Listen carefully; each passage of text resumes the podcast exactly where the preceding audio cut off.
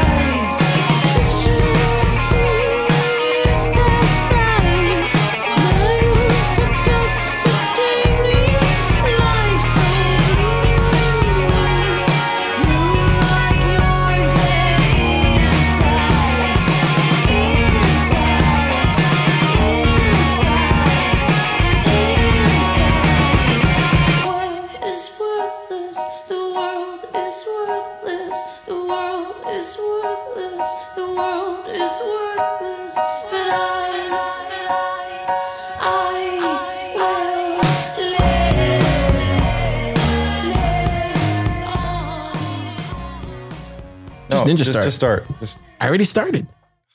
All right. We're gonna spend the first few minutes talking about how we just already started. okay. But you started the pod with you Just cut this first five minutes. Can you give the intro? Like, ladies and gentlemen, like, just do the usual thing. Nah, I don't. I don't do that anymore. Come on. That's not what the people want. The people right. want the people want candid pleb podcasts. This is why they listen to Thriller. All right. so- Hey, since you've been gone, man, listenership has gone up. Yeah, it's it's doing its thing. What um, man. what have you been up to, dude? It's good. Let I'm gonna first you- first. Let me just Yeah, say, go ahead. it's great to have you back, man. Inside Dude, the lab. It is so great to be back. It was night and day being in California and Austin. I can understand why people are moving from, uh, excuse me, San Francisco to here. Why? Just so many things, man. I think the biggest, the biggest culture shock for me was there's so many things, man. Um, What? What? like, very- but why? But like, what is it? It's hard to describe. It's it's um It's the fake. fir- no no the first day I think getting off the plane, I felt like I was entering enemy territory. You know, it really Really? felt like that. Yeah, I got off the plane Why though? Why do you feel like that? Why did you, or why did you feel like that? because it just felt like a um so radically different in so many ways, politically, culturally. Um, oh, you mean just like walking around? Yeah, just walking. That's you know, first five seconds off the off the airplane, I was like, man, the energy here is different. You feel it because here in Austin, it's like it's more friendly. Free. It's a lot more free. Yeah, but in California, it's like very authoritarian. You know, wow, Um, there's like a lot of people wearing masks and stuff. It was really weird. really? Yeah. Oh man, still. So it's kind of like uh, the Man in the High Castle. Did you ever see the Man in the High Castle? Where Uh, they I've watched bits and pieces. I want Yeah. to buy the book. yeah, where it's like basically like two different Americas. Yeah, man. Um, so I, I guess since I'm at it, I want to talk about the first, the first day zero, right? Okay, so, So- for, just just so any, anybody that doesn't know, uh, Tristan uh, So, yeah, has it. companies Lightning Escrow. He was uh, in Pleb Lab, and uh, you went. Yeah, go ahead and say. it. I'll Yeah. say. So I'll tell you what happens where I've been for the past month, right? So about six months ago, I was in a program called Draper X, and this was like back when we were in Capital Factory, right? Yeah. They reached out to me on Telegram. Uh, I'm not gonna say her name, but she reached out to me and said, "Hey, Tristan, been following your company for a while. We have this program called Draper X, and I want you to apply to it." I was like, "What the hell is this? This is like obviously a scam." Um, but I looked into it. I looked into what Draper X is, who Tim is, because at the time I didn't. you really didn't know who Tim Draper was? I was? mean, like I heard of him, right? But I didn't know he was so like a, he didn't. Yeah, he's world renowned. Yeah, he's world renowned, you know. And uh, in fact, his family, his great great great grandfather, invented venture capital in SF, like in the 50s and 40s.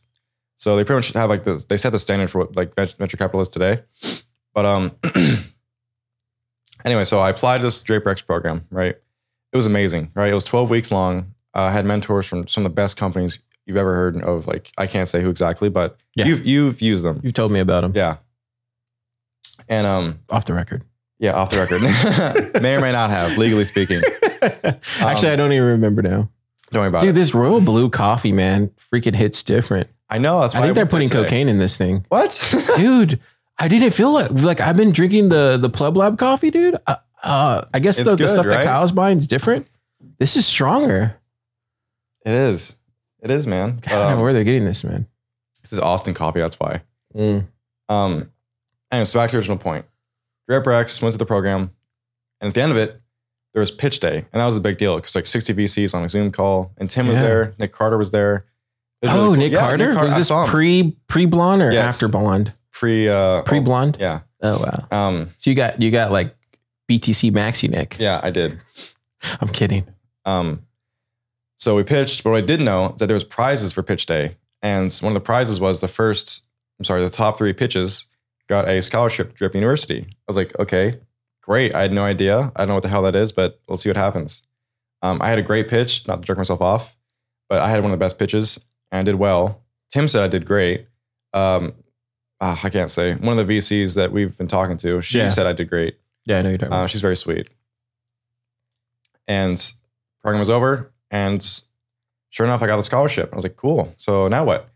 Um, you know, I keep working, and it's time to go to the program. And before, mm, like a week before I went, this is back in october uh, right Yes, back in like October. Um, yeah, like two weeks, October first. I looked into the program Draper U a little bit, and it's very vague. The website is very vague. They don't really say much about it. Um, so I went there with an open mind. I have no idea what to expect. Yeah. So I go there, pack my bags. The first day was a train wreck. First day was just utter chaos because I get on the plane. It's just just crying children on the plane. I'm nervous as fuck because I have no idea what to expect. And the program itself is actually on a on a, an actual campus because what they did is they took an old hotel and they converted it into a school in San Mateo. Oh and ca- And yeah okay, okay Yeah, it's really nice. If you want to pull up a picture, you can, but i'm gonna pause this Yeah. dropbox thing because it like yeah, don't worry about it. keeps going Um, anyways, the first flight was atrocious. I had a layover flight, and I was almost late to my flight because I was like, "Cool, they board." you were they leaving from start austin the morning. Yeah, so I Okay. go from Austin to Salt Lake, from Salt Lake to San Oh, Francisco. yeah. So I, I, I thought I had an hour layover. The time changed. I had five minutes layover. It's like fuck. So I, I literally sprinted to my flight. I had forty pounds on my back. I had to carry a bag, my other bag, and a, my suit bag. If anybody doesn't I was know, running. Tristan Beach's frame is very tiny. Just kidding. Shut the fuck up. I'm taller than you, car. no, you're not. Yeah, yes I am. I'm 6'3".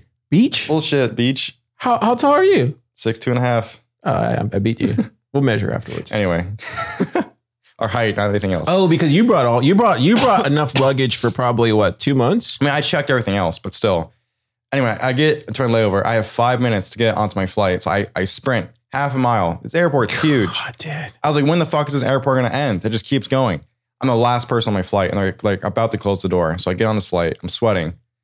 And I get on the plane. I try to relax, you know, and halfway through the flight, I'm still thinking about like the program I'm going to do, I'm going to meet. I spill coffee all over my crotch and on my suit bags. I'm like, God damn it. and I try to clean it up. And I was, I was just so pissed because I thought my suit was ruined. And I just bought this suit, right? What kind of? Oh And, yeah, It okay. was a nice suit. Because you needed a suit for the whole Yeah. thing. Yeah, that makes sense. Um, yeah, so anyway, that was that was terrible. So then I Were get you just wearing turtlenecks the whole time there? yeah, pretty much, yeah, pretty much. But um, anyway, so I get to San Francisco SFO airport. Mhm. I could not find the Uber area for my life, so I was like, okay, I'm just gonna get a taxi. So I was like, taxi, you know, Dude, actually, taxis actually work out better at the no, airport. fuck that. No, I got scammed. Dude, really? What, dude? No, I got scammed. So I got in this taxi. This Russian guy, he's driving, and um, we're about to leave the airport. He's supposed to take a left. He takes a right. It's my my time in the taxi like an extra 20 minutes. I'm like, dude, you missed your turn. He's like, oh, I don't uh, speak English. I'm like, great. Oh. I got scammed for an extra 20 bucks. Was it a uh, yellow taxi? Yeah, it was a yellow taxi. Ah, okay, that's probably Yeah, why. taxis are fiat. Dude, So- so I, have been taking taxis from the airport lately. It works. It was man. just San Francisco. It's just faster. taxis. I know, but like, in San Francisco, it's, it was terrible. So I got scammed Yeah. by the taxi. And then I get to the university. It's huge. It's really big. It's like way bigger than you expect. And I walk inside. I'm like, oh, do you have your security deposit? I'm like, what security deposit? Oh, you need like 200 bucks to a Oh, for the yeah, for, in cash. It's like great. So go to the Yeah. bank across the street. Got my credit card pin. I was on the phone with my bank for 30 minutes trying to get it. Finally get the credit card pin, and I meet this guy from um, the first guy I met. His name was uh, Ignacio. He was from Argentina. Really cool guy. I talked for a little bit, you know, about where he's from, what he's doing, and I finally get up to my room. It's locked. I come back downstairs. I'm like, listen, my key card isn't working. Like, oh, okay, let's go check it out. And it, it works, but the door is dead bolted. You're laughing because you know what I'm about to say. yeah, I know what you're about to And say. Yeah, I walk in, I meet my roommate. He's also from Argentina. cool guy or no? And yeah, he was cool, but um I get in and you know, mind you, there's gonna be women at this program, right? There's gonna be women at this program. Yeah, there's like 15 women at this program. It was really nice. Um, some very, very attractive ones. But anyway, I'm talking to his name is Matthias, Matt, Mhm. I call him Matt for short. And we just started talking, you know, where you from? What do you do? And I said, I get okay, listen, I'm gonna get straight to the point. Like there's women here, and if you want to take any women into this room, let me know beforehand. so Wait, you were telling interrupt. him? You were telling Yes, this guy I was telling him that.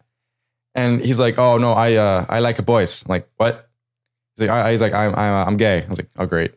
So my roommate for the next five six weeks was was gay, so I was, I was a bit uncomfortable. Um, Why? Because he was checking you out yes, dude. Like the I'll whole time. yeah, dude, the whole time. It's like, oh, oh, dude, man, that's crazy. I don't mind it. I don't think I've ever been in that situation. I don't mind it, but it's like it's there, you know.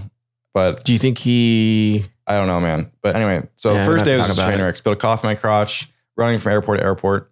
Sorry, flight to flight, and just you know, gay roommate, and just it was a mess.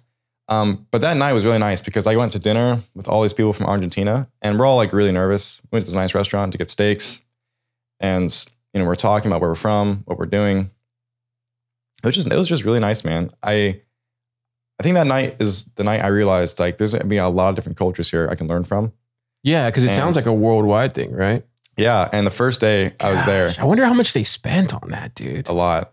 They spent a lot. like in the millions, you think, or No, like less I would than a say million? like hundreds of thousands, maybe for the Oh, whole program. That wow. cohort, it was expensive, man. wow, Um, gosh, so I got the name Texas there because I, we we're talking about guns and gun law the first night, uh oh. and they're like, "Oh, you carry a gun around?" I'm like, "Maybe, who knows?" But um, every time they pass me in the hallways, like. Jason, bang! Like they, they do Wow. Yeah, it'd be hilarious. Like, they watch, were you guys just- got a gun. I was like laughing. Oh, you Oh, know? really? Yeah, because I'm an American there. I was one of five Americans out of 62 people there. You're one of five, One of five, man. It was amazing. It was really, really cool. and you're probably the only Texan there. I oh yeah. Well, there's me and this guy named Justin. He has a company called Cabin. Really cool guy. He's in San Antonio. I'm gonna bring him here sometime. Really Yeah. nice guy. We're gonna be good friends. But anyway, it was just amazing, man. So the first day was just utter chaos, but from there on, it was truly, truly amazing. And um, I actually have a journal of everything that I experienced, and it, it got so busy to the point where I couldn't, I didn't have time to write down what I experienced that day. And oh, man, it was just life changing. That program, really. Yeah, like I remember this. I this remember- program for the rest of my life. Yeah, I remember was you. You were super excited about going to it, and then there were some other people that got selected, and they turned it down. Right? They're Like, fools for turning it down. Really? They Why are. do you say that for? You don't have to call them out, but why? why do No, you say yeah. that for? I just think they missed out on a once in a lifetime experience. Truly. And this and this cohort that we had was a very special one because I asked the staff who's, you know, been through like 10 of them. They said, listen, this cohort is probably one of the best we've ever had.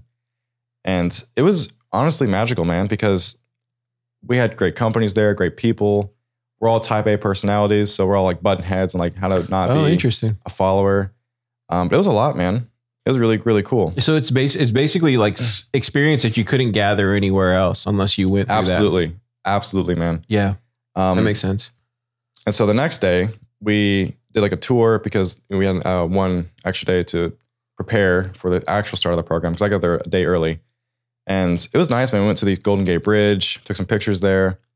Uh, but the craziest part was that I think the, the first biggest culture shock from Texas to California was the gender neutral bathrooms. What does that mean? So I say that because, listen, I don't mind it, but the way it was, was at a kid's like playground, right? So we we, we went to the Golden Gate Bridge, walked about a mile from the Golden Gate Bridge to downtown San Francisco, Okay. and Wait, is San Mateo outside of San Francisco? yeah, it's about thirty five minutes by Oh, car. okay. Okay. North or south? Yeah, uh, south. South? No, Okay. I don't know. I forgot, but we got the Golden Gate Bridge. We're walking about you know ten miles to this downtown San Francisco. It was a nice walk, by the way. I was talking to some people from Poland, from Germany, France, uh, Argentina, Chile, Nigeria, Saudi Arabia. It was amazing. There's all these different cultures coming together and talking about what they're doing. Um, and it's crazy because we all have one thing in common is that we're all here to be and learn as an entrepreneur, you know? Um, anyway, back to this, the culture shock thing. So we get to this children's playground. Where's the bathroom? Because I have to pee, right? Yeah. And I walk in. I'm like, okay, you know, whatever, gender neutral bathroom. But I walk in, it's like old guys next to little girls in the same bathroom. Shut up. and there's like a sink in the middle and there's like stalls in there. And it really freaked me out because like there's no cameras in there. It was it was really weird, man. I was like, man, these children are like right next to old guys and you don't know what the fuck could happen, you know, especially at night. That's So crazy. it freaked to me out. Think was- about it was, that, it was dude. really, really freaked me out. And I would never want my children in that kind of situation. Um, but the first night Do you was think crazy. it's wait, hang on, let's unpack that real quick. Do you think that's just like blind trust that they're doing, or do you look at it more like um yeah, like it has to just be like just blindly trusting the community, right? To do the right thing. Yeah. Isn't that what they're doing there? Isn't Yeah. that what that I mean something like that. But I, I just wouldn't, I wouldn't trust the community there because it was just so radically different. And you know, out of like a thousand people, it's probably like one guy or girl that's gonna be like, okay, I can probably take advantage of this situation. And um, Yeah. I was thinking about it. Would you want your children going to the bathroom next to this old guy? No, No. not at all. No. And um, anyway, so that was that was just a huge culture shock for me. Yeah, when I was Um, growing up in the '90s, like you would hear about kids getting stolen. Like uh, my mom was super protective of my um, younger sister. hmm Like she would always make us um, watch her all the time. Whenever we would go anywhere, the mall, the store, Yeah. one of one of the boys was always watching my sister Katie. Like it was always a thing. Yeah. Um, yeah, man, I don't know. That's crazy. Yeah, So, you know, we were downtown first day. Um, and then from here on, when I tell these stories, it's all been kind of a blur because I can't really say exactly what happened day by day, both legally and by my sign. memory. How many NDAs did you sign? Two. Wow, really? Yeah. One before or two before? One before, one during. Wow, and, really? then, and then I, there's some conversations I've had with some people I can never ever repeat. So yeah, so it sounds like Oh, you're. man. So are you coming back a Freemason? Is what you're saying? Fuck no, dude. Absolutely not. But I'm I'll get to that. I'll get to that. Kidding. So anyway, um, yeah, like I said, from here on out, I'm just gonna talk about some of the most memorable experience I've had. Yeah, yeah. Let's do that. Okay, Yeah. so uh, one night, or I'm sorry, one day, we had a, um, a exercise where you know, by the time we started this, everybody was there, so we um, sat down and uh, the main room in the morning. They gave us a team to be with. They drew like the team names from this hat, like Harry Potter style. It was pretty cool, and um, you had a team. So how it works is like there's 60, 60 people there, right? And each team has like five or six people, and every team has a different team name. So there's Team Lightning, Team Catalyst, Team Wizards, Aliens, whatever, right? So I was Team Catalyst, right? Mhm. And in my team, I had um, four four people, right? And we all had different companies, right? One was a Bitcoin company. Uh, I really bring him on this podcast one day, but cool guy. And so uh, the exercise after that was let me back up. So first off, every morning we're to say the oath for Draper University. And it was like, is it Really? a card? Yeah, it was on the back of our name tag. So we had an oath. What was the oath? Um, it was like, I will protect freedom at all costs. Uh, Really? yeah. Oh man, it was great. I wish I brought my name tag with here so I could recite the oath, but it was an amazing oath. It's like affirmations for entrepreneurs. It was really cool. Wow. Um, and a lot with it stuck with me because I get the point of the exercise was to do that and like learn from and you know have a, some basic core values because if you're gonna give somebody a million plus dollars, you want them to follow these rules and not fuck up, right? Yeah. which makes sense. But one of the most memorable exercises from like week one was, oh yeah, and by the way, every morning we had a meeting and to make sure everybody was there. And if all your team didn't show up, you j- jump into the pool fully clothed. Like the swimming pool? Yeah, the swimming pool. So I did that many times because my one of my teammates had a horrible reputation of not showing up, and so Do wait, did they have to jump in the pool when they came in? Yeah. So Okay. like if so there's five people in your team. If one person doesn't show up without a good excuse, like, oh, I'm in a meeting, you all have to go in the pool, fully clothed. Just jump in. I did like six, seven times. Really? Yeah, it was, it was crazy. It's a fucking cold pool too. It's really, really cold. Um anyway, one of the most memorable exercises from week one was we all went into the um, the main lobby, the hotel, and we were in two lines, side by side, and we are walking around the campus, and we each had like a minute, two minutes to describe what we're doing to each other, and then we'd switch. So you see what I'm saying? We had two lines I think so. So, yeah, okay. So you talk side by side with somebody, and then the side by side switches. One person goes up front, other person stays stagnant. So you'd be talking to somebody every different two minutes, right? Okay. And the leader of the line was Tim Draper. He was there. Yeah, he was there in person. It was Drapes? really cool. Yeah, Drapes was there. Wow. And Did he have Bitcoin just falling out of his pocket? no, he had a Bitcoin tie though. Oh, he He did. had a Bitcoin tie. So then we were so walking. he walks around in, in yeah, a Bitcoin yeah, tie. absolutely. Wow. Yeah, he's a hardcore Bitcoiner, man. He's really cool. Dang. I'll talk more about that later. But okay. um, so the point of the line I was feel to like he get- just has like, you know, Coldcards just coming out of his Ah, dude, I wish, like- I wish, but um, Opendimes just coming out of his. no, but I shoe. talked to him a lot. He really likes me, man. He's a really That's cool, cool, guy. man. Um, He seems like a stand-up guy. he is a very stand-up guy. He's very down to earth, very humble. Um, you wouldn't think he's a billionaire the way he acts. It's like he wants to be a part of us. You know, it's it's really cool. Um, and he even said that this program is his favorite time of the year because he gets to experience and talk to different people from all around the world. Um, yeah, very, I would very imagine. nice guy. I would imagine. Like, Tim is very cool. He's, Yeah. he's not in the club either, I don't think, because reasons. But anyway, so back to this exercise. So we were all walking the line, walking around campus. Then we start walking around the town, right? We walk all the way down to this park for about, about two miles. And he's like, okay, let's start running. I'm like, what? So we were running back to campus. I mind you, I'm in a fucking suit. I thought we were just be walking, right? wow. So I'm in my, my boots and my suit. I'm sweating my ass off. My fucking turtleneck, my suit, right? So I'm like sweating. I am almost next in line. So I literally am chasing Tim Draper as a VC. So I'm like, I was literally chasing VCs. It was pretty funny. Wow. And like there's, there's, a, there's a moment where I was like running. I was thinking, I was like, man, I'm literally chasing the VC right now. It's, it's like kind of like a metaphor for like what I want to do, you know? Um, very cool moment. But then, Do they have a lot of those where it was like, yeah, it, like it was saying three or four different things at once? yeah, it was pretty cool. So then it's my turn to talk to him. And the whole time I was trying to think of how to, for him to memorize my pitch. And while I was running, I really thought of a great pitch. It's that in case you get screwed, wait, let me think about it for a second. In case you get screwed. Hold on a second. In case you get screwed, use protection for your Bitcoin payments, Lightning escrow, right? And I was like, okay, so what's the best metaphor for protection? A shield? Okay, that's pretty cool, but not cool enough. Mm-mm. Armor? No. I already know where you're going Uh-oh. with this. A condom. Oh Lord. So in case you get screwed, protect your payments like a condom. So I was like, okay, that's the pitch to Tim. And I had 30 seconds to talk to him, right? So I said that to Tim, and he loved it. He started laughing.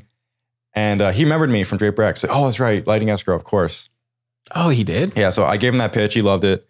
And then my turn ended. But man, I, he really left an impression on me because he remembered me, remembered what I was doing. He was a really nice guy. And um, it was just nice. And so we get back, to- and then that night, So your star's rising, is what you're saying. yeah, my star, my star will continue to rise. Did I, Nick? I'm coming for you, Nick. I'm just kidding.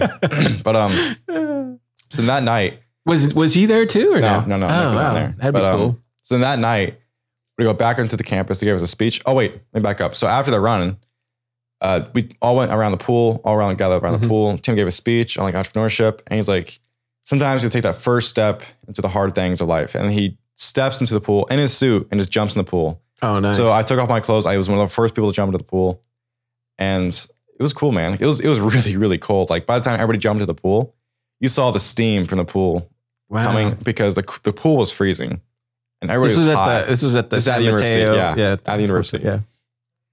Excuse me. And then after that, we went upstairs to shower. Went back downstairs. Excuse me. And they said, okay, now you have to write 101 goals outside your uh, your door for your dorm. I was like, okay, how do we do that? And he showed us. He took a marker and he wrote on the wall. I was like, what the hell is he doing?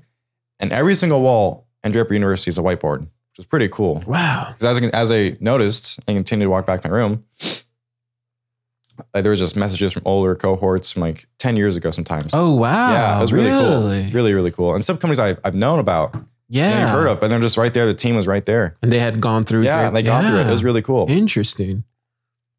How long And has so- that, how long has that been around for? How many years? Was- Uh, I think 10 years exactly. wow, so it's been around for a decade.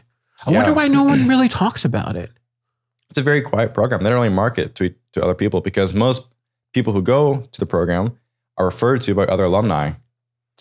It's really cool, Oh. and which makes sense because like you don't want everybody going to this program. It's for like select people, um, because seventy percent of people who go through the program get funded. You know that's a real statistic from the website. Seventy percent. Seventy percent, yeah. Whether it be him, his associates, or somebody else. Um, but it's it's like a badge of honor, man, going through that program because it's hard. Because when you talk to VC and they ask about it, you can tell all these stories, right? Um, And essentially, what it is is like a test to make sure you're not an idiot. to, you know. Um, anyway, so that night, every wall is a whiteboard. We had to write on our outside of our door 100 goals from memory on what we want to do before we die. So I was like, okay, this will be easy. I have like a list of goals in my room anyway. Yeah, Really you've easy. always talked about that. Because I goal because setting goals is one of the most important qualities of anybody, right? Yeah, you don't set goals. Yeah, What are you doing? yeah I, I think, And most people don't, which is the craziest yeah, part. we talked about that. Like every year, I I write a goal list now. Mhm. Like it's just like, what You do I want to to. accomplish this year? And then it's good to look at it every once in a while during the year, and then see how far you've uh, Yeah. what you've accomplished. Yeah, and uh, every year, more and more goals get achieved I mean, Like last year, I, I achieved eighty percent of the goals I set. I set hundred. Nice. Anyway, so I'm at my door. I do this from memory, right? And my neighbors come out. I meet them. There's some really cool people I'd love to talk about later. Uh, but my neighbors, and we're all sitting there, you know, middle of the night, writing down our goals. And the first 20 were easy. It's like, okay, boom, done, 20. Um, but it really, really got deep because once you wrote those first 20, it's like, okay, what do you want to immediately do with your life? Easy. Okay, who do you want to be in your life? 20 to 40, right? 40 to 60, who are you? 60 to 80, what legacy you want to leave? 80 to 100, it's like, what is ultimately, ultimately what you want to do with your life? Most important. Yeah, the most absolutely important. And it got really deep, man. I was there for about an hour. I did it all 100, but it was really hard, man. It made me think a lot. It was a very memorable exercise. Um, but the next That's pretty day, good. Yeah, that's pretty good. it was great. Uh, and the next, you know, activity was memorable was um, I'm not sure if I can talk about it, but we had, I'm not going to go too specific into it, but it was an exercise on where we had to make a fake company and do the financials for it. And um, Make a fake company. yeah, it was it was like they gave us ah, I can't get too specific, but um, it was a lot of teamwork, right? And I was with my team. It was one of the first team exercises we had, and it got pretty heated because we're all type A personalities, we're all entrepreneurs, so to follow as a team is really hard for not only me but my others as well. And um, oh man, there's so much on this list I wish I could talk about. It was really fun, and So, what kind of company did you guys have to create? An actual um, real company? Yeah, we had to make something too. We Oh, actually wow. physically make it too. That was the hardest wow. part. Um, but it worked. Good it really worked. Sounds like. And you know, again, while we were doing all these kinds of things, Tim was there talking to all of us one on one. It's like, you know, what are you doing? Give us advice on how to do this. And um, there was a moment where him and I locked eyes. He just gave me a thumbs up. I was like, oh, cool. You know, it was really nice. It was really nice. Uh, um, what else? I got stuck in the elevator once. That was not fun. I got stuck in the elevator with no shirt, no shoes. I had to go downstairs with like no shirt, no shoes. It was terrible. Yeah. That was terrible. Uh, I went to TechCrunch. That was pretty cool. Wait, really? The, yeah, the, yeah, the TechCrunch event. wait, did you speak there? No, no, no. I wasn't. speaking. I had the Ah. chance, but I didn't. I didn't do But that. they were doing. Don't they do their crunchies or whatever? It was called uh, Tech Week from Oh, TechCrunch, wow. right? So it was in this big, huge, um, what is it called? Event space, right? Like Bitcoin Miami. It was Mhm. huge, man. There's a lot of cool booths there. Oh yeah, I'd imagine. Dude. a lot of TechCrunch is shitcoin big. companies. Um, it was a mess. Did you? Um, did you? Were you the only uh, Bitcoin company there? I was one of three. One of three Yeah, Bitcoin companies? Yeah. Like Bitcoin only companies or Yeah. Bitcoin and crypto? Mm, okay, I was the only Bitcoin company. You're the only yeah, Bitcoin. Yeah. So yeah, so for I people was listening, hardest. so, I was dropping orange pills so the right, man. people that are listening, Tristan was the only his company Lightning Escrow was the Well- only company in Draper U, So there was me. and then was- the rest of them were crypto. No, crypto so there's me. There was like. there was Deepa.io. Gideon's a great guy, by the way. And then there But was he's crypto. Yeah, I can't say too much, but and then there was another one called Poly. It was like Bitcoin Cash Back, but he was like kind of a he was close with the WEF, so that was kind of disappointing. No, but he was he hold the crypto stuff or was it just I like talked about that with him. He's like, "No, man, like listen." I'm like, no. Bitcoin only? Or? Yeah, he's a bit of a shitcoiner, but great guy nonetheless. Great idea. So you're the only hard in Bitcoin. Yeah, pretty much. I was the only pleb, Wow. only pleb there. Um, Wow. I wonder. I wonder if you were like the. Were you that much different with- than a lot of the other people there? I mean, I know obviously because of like, but like as far as like uh morals and like, like you know, there's certain things that when you meet another Bitcoiner, you can kind of expect. That did you have to when you met all these other people? Were you kind of thinking like, hmm, they're not Bitcoiners. How do I? no, no. So there's other companies that were not Bitcoin or cryptocurrency related at all. So there's like construction companies, there was uh, medical companies, there's biotech companies. Um, but they were very fiat focused or no? it wasn't so much fiat, just like their industry, like SaaS and cloud based. There's a really really cool company I love to death. Um, Enware. Oh, yeah, you were telling me about that. Oh my god, I really really hope they succeed. Great team. Can you talk talking- about it? Yeah, they're they're uh, yeah sure. Um, so Show ad for Enware. Shout out Enware, but they're a cloud computing company for gaming, right? So you can play Wow. any game anywhere. That's kind of. I wonder the, how. They, I wonder if how they're gonna get away with that though. I they I talked about with them. Was they just and, um, using ROMs or something, or like you're talking about like from any decade, or just like from no like just new? New games like GTA and stuff like that. So that's probably my favorite company of the whole cohort. Are they different than Steam? oh yeah, because you can play like GTA on your phone, you know, stuff like that. Really cool stuff. And the computer you're using is like in the cloud. So that was amazing. I was talking to them for hours. Wow. Um, Sorry. And so back to the TechCrunch event.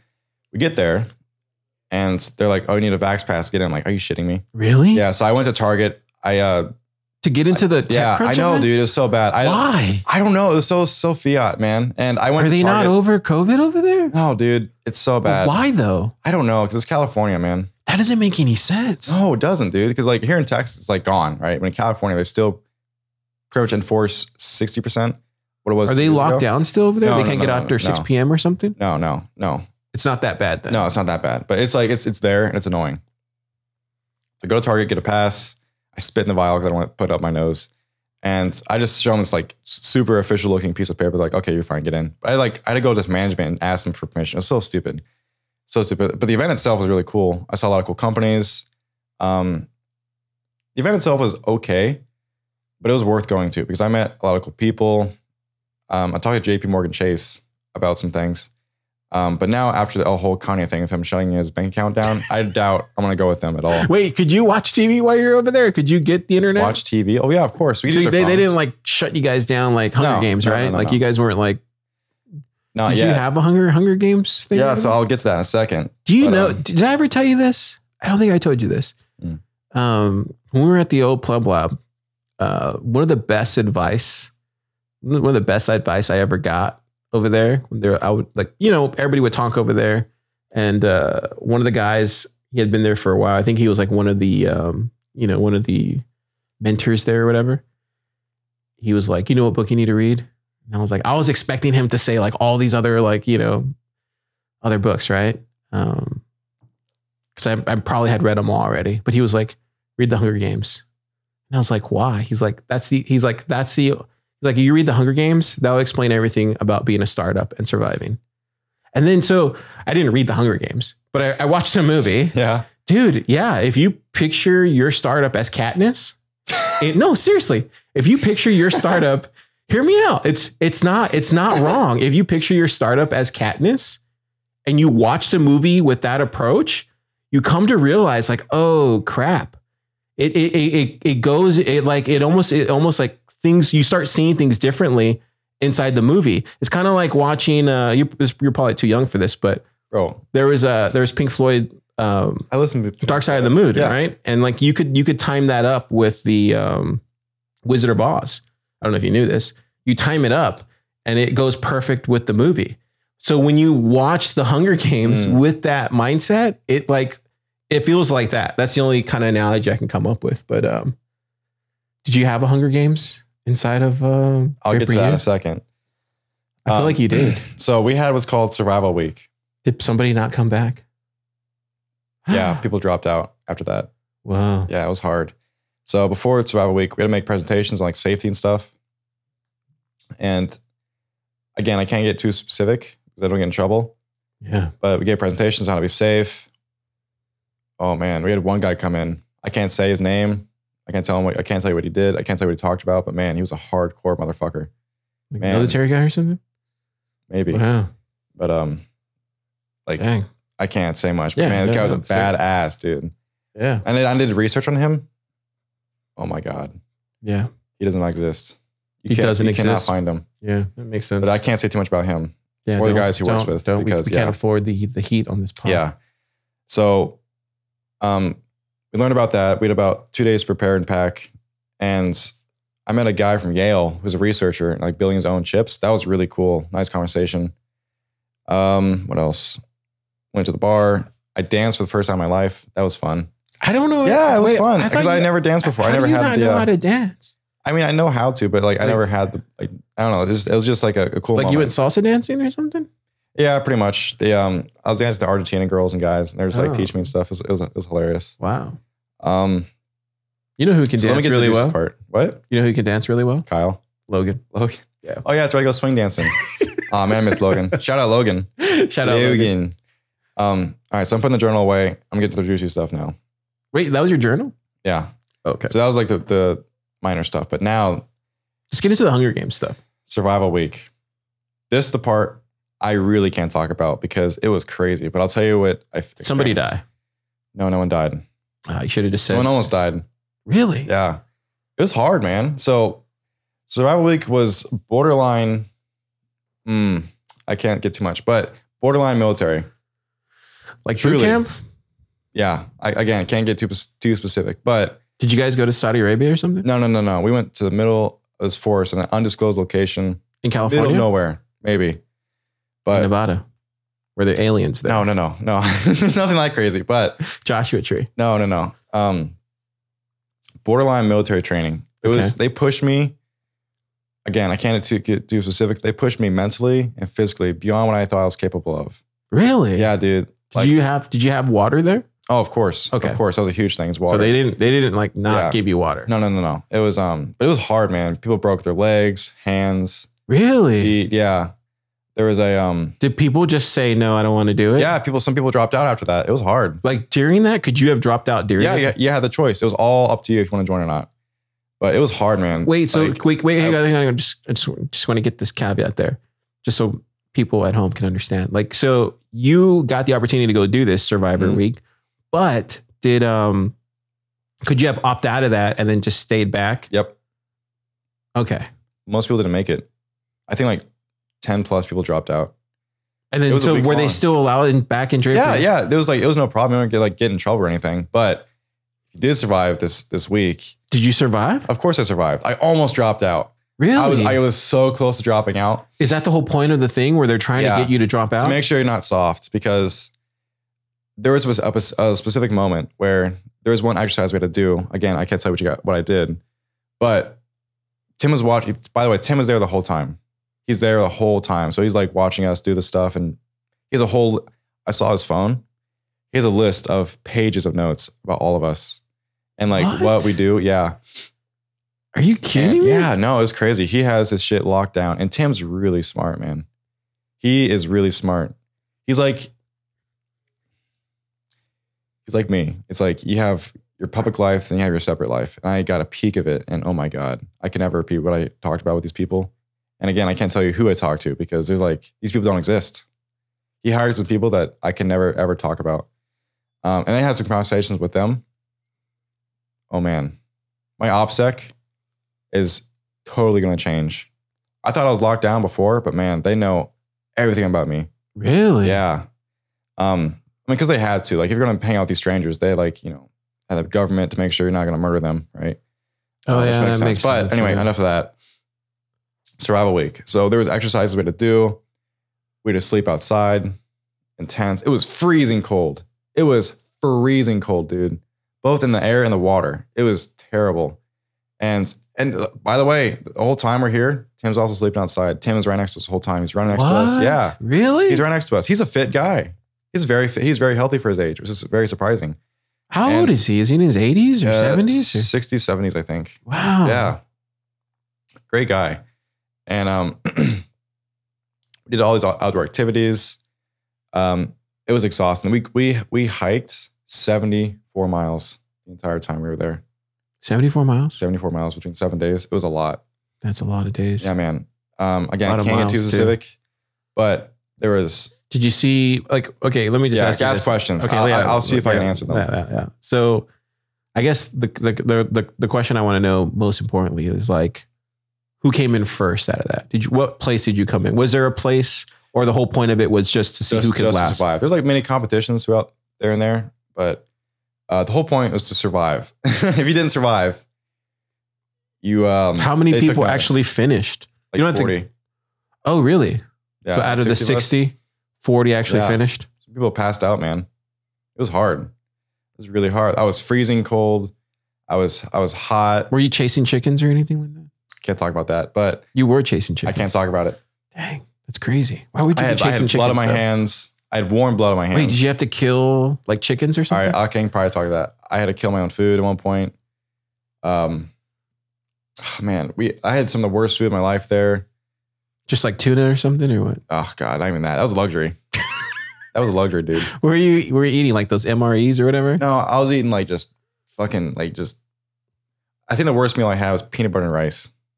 That's it. Peanut butter rice?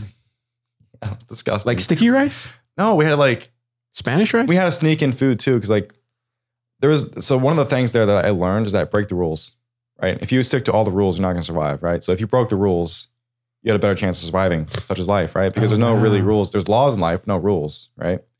And so there's there's parts where I snuck in crunch bars and like, oh man, that was I've never appreciated foods or water so much after that. Um, Did you have to like uh, create your own water thing or whatever? Like sift through your own water? pretty much. Like, did you have to drink your own pee? no, I, I brought a LifeStraw though, but thank God I did. Did you have to eat poop? No, I didn't have to eat poop with the help car.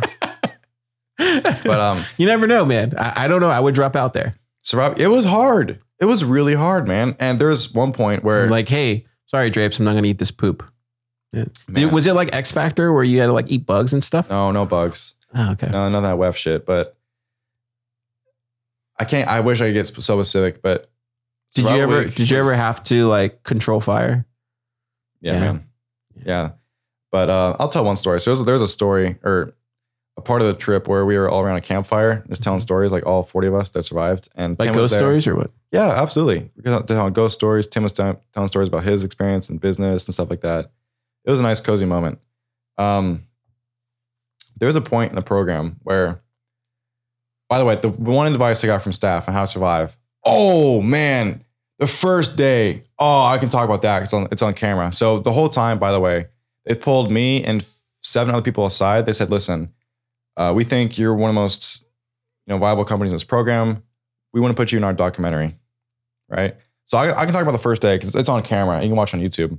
So the first day, survival day, was a, a, a scavenger hunt.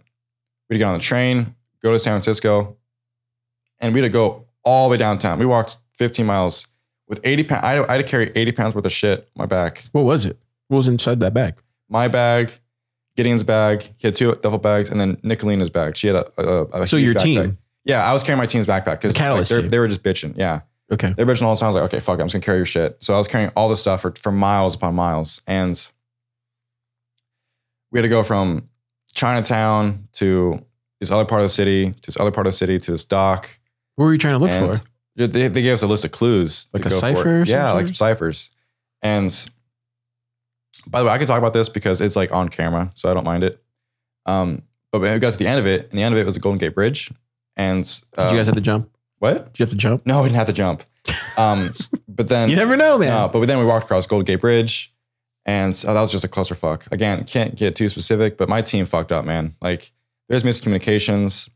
You guys Uh, didn't have a leader in that team? You didn't try to lead? No, dude. I I try, every there's like we all try to lead. That's the thing. And I think one of the biggest lessons I learned during Survival Week is teamwork and being a good follower sometimes because, you know, I'm a natural leader and I always want to take charge because I want to do things the way I know and the way I want to do it. But so did everybody else. So there was at a certain point, I was like, okay, I'm just gonna let these guys do their thing and I'm gonna follow, right? Yeah. So learning how to be a good follower makes you a better leader because I've never really experienced the other side of the coin, right? But in doing so, you learn a lot and how to lead from these other people. So that was really one of the biggest lessons I learned during Survival Week was the um, leadership part.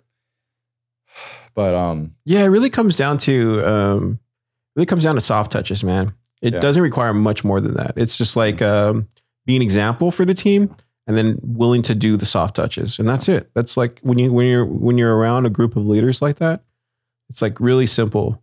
Um but yeah, but um, I think one of the worst moments of Survival Week was in the middle of the night. I had a spear. I was I was guarding the campsite from panthers and stuff. Two in No the morning. we all had shifts. Yeah, like there were- bobcats. Yeah, dude. And there were wild animals on site. I saw a bobcat. I almost got into a fight with one, but we were we were definitely safe. There's people there protecting us. Again, I can't say who exactly it was, but there were some they, badass they, motherfuckers. they, the, they let like scorpions come in and No, no, no, not, nothing like that. Um, but there's a point in one of the middle of the nights where you heard like a, a cow screaming. It was getting eaten alive. And one woke us all up and they, like, they sat us down and said, listen, like this happens. So you guys can't do this tonight because of, you know, the dangers of, of that. What happened you hunting night. with like a bow and arrow or something? maybe, maybe, That maybe, kinda- maybe, maybe, that's kinda- not. Did you guys use guns? Maybe, maybe, Whoa. maybe we did. Whoa. Maybe we did. Who knows? Did you guys just But, um, use straight up knives? Maybe we did. Who knows? Did you guys Again, ever I just like straight up fight each other? I can't say. I Like can't say too gladiator much. style? I can't say too much, but maybe did you we did, you guys go did. to um Maybe. Yeah, I would imagine. Maybe- did you have got- to fight alligators? No, no alligators, but maybe I got, I got maybe got shot in the chest with some uh With a bullet. bullets. Who knows? Who knows? Wow, dude. But yeah, I it don't, intense. I don't know. Yeah, I don't know about that. Like putting on a bulletproof vest and then trusting that the bullet's aren't going to go through. No, no, no. It wasn't. They weren't real bullets, but um, oh, rubber bullets. Yeah. Um. There Yeah. were It's like check that Kevlar. yeah. There was a lot of war games. It sounds like it at that. To me, when Like you're just actual hard. to me, it sounds like to me what it sounds like you're describing is just like this mind game that they're playing to get you to drop Yeah. out and then see what you're made of. Basically, the Mhm. whole point of it is just to see what you're made of and like who's willing to go to the extreme Exactly. for it. there was a moment. One of the most memorable mo- moments of Survival Week was I was at this lake, and we had to do something so outrageous, and it was my turn to do it. And Tim's like, "Wait a minute, wait a minute. Where's your team? You all have to do it at once." And he looked right at me and he smiled, and he was waiting for me to jump into the freezing cold water. And he know he knew it. We like I read his mind. He was thinking, he's like, "If you don't do this, it's not gonna happen." I was like, "Okay, fine." So I looked at him. I just looked and just huffed and just I just fucking jumped, jumped into this freezing ass water, and then we had to do what we had to do. Yeah. Um, but that was probably one of the most key moments I remember was was that mental barrier just being abolished. Um, there was another moment where there was one of the instructors, and he was teaching us how to survive these military like situations, and I panicked, you know, because it's it's hard. Everybody's panicking, right? You're like you're, you're being chased, may not be may may not have been shot at, who knows, but there was a Yeah. lesson where he like he gathers up and he said, like, listen, Tristan, you did this wrong because of this. And he called it war fog. War fog is when you're doing something so intense you forget the main objective. And it's like uh, something I really, really remember to this day. And I probably will forever remember That's is interesting. the term war fog because you look at business and you get so involved with like The day to day, day to day and you The don't know what the main goal is. You'll always review your goals. And Yeah. having war fog prevents you from achieving those goals. And you start to panic when you don't overcome this war fog. And that was really a cool lesson I learned from that. But um, Yeah, there's there's something to be said about like I think I think the way I always described it was like your ground game and your air game, right? Like your air game Yeah. is like these lofty goals, the vision that you have for what you want to do with your company, and then your ground game, which is like the day to day operations, where where you can really get stuck in the mud. yeah, But if you start um, fearing like absolute death or whatever, like yeah, dude, that's gonna that's gonna drive down the team. That's gonna drive down yourself. man. it's gonna make you more stressed out. But it's why it's it's, it's important to remain resilient. Absolutely. But yeah, it's interesting they called it war fog though. It's a real term that they uh, they learned um, during their. Dude, so let me ask you a question because I don't think I've ever asked you this before. Did you um did you play in sports? yeah, as a dude. child or yeah, no? yeah. So when I was a Did you do you see like when you're okay? Let's look at it this way. When you like you like when you were playing sports as a child, right? Like and as a teenager, did you did you do you conduct business like that? Or do you or now that now that you kind of been through this, do you conduct business different now because you see it more as war? I guess my question is like, Yeah, so- has your has your conducting business changed your mindset of how you used to do it, this is a great. how Question. you do it now? This is a great question. So let me ask or let me answer this. What are you drinking? Water. um, Wait, is that straight from the tap? No, it's from the filtered water. I Oh, only drink filtered water. Um, so there's two parts of this. There's reading about history and military history, and there's athletics, right?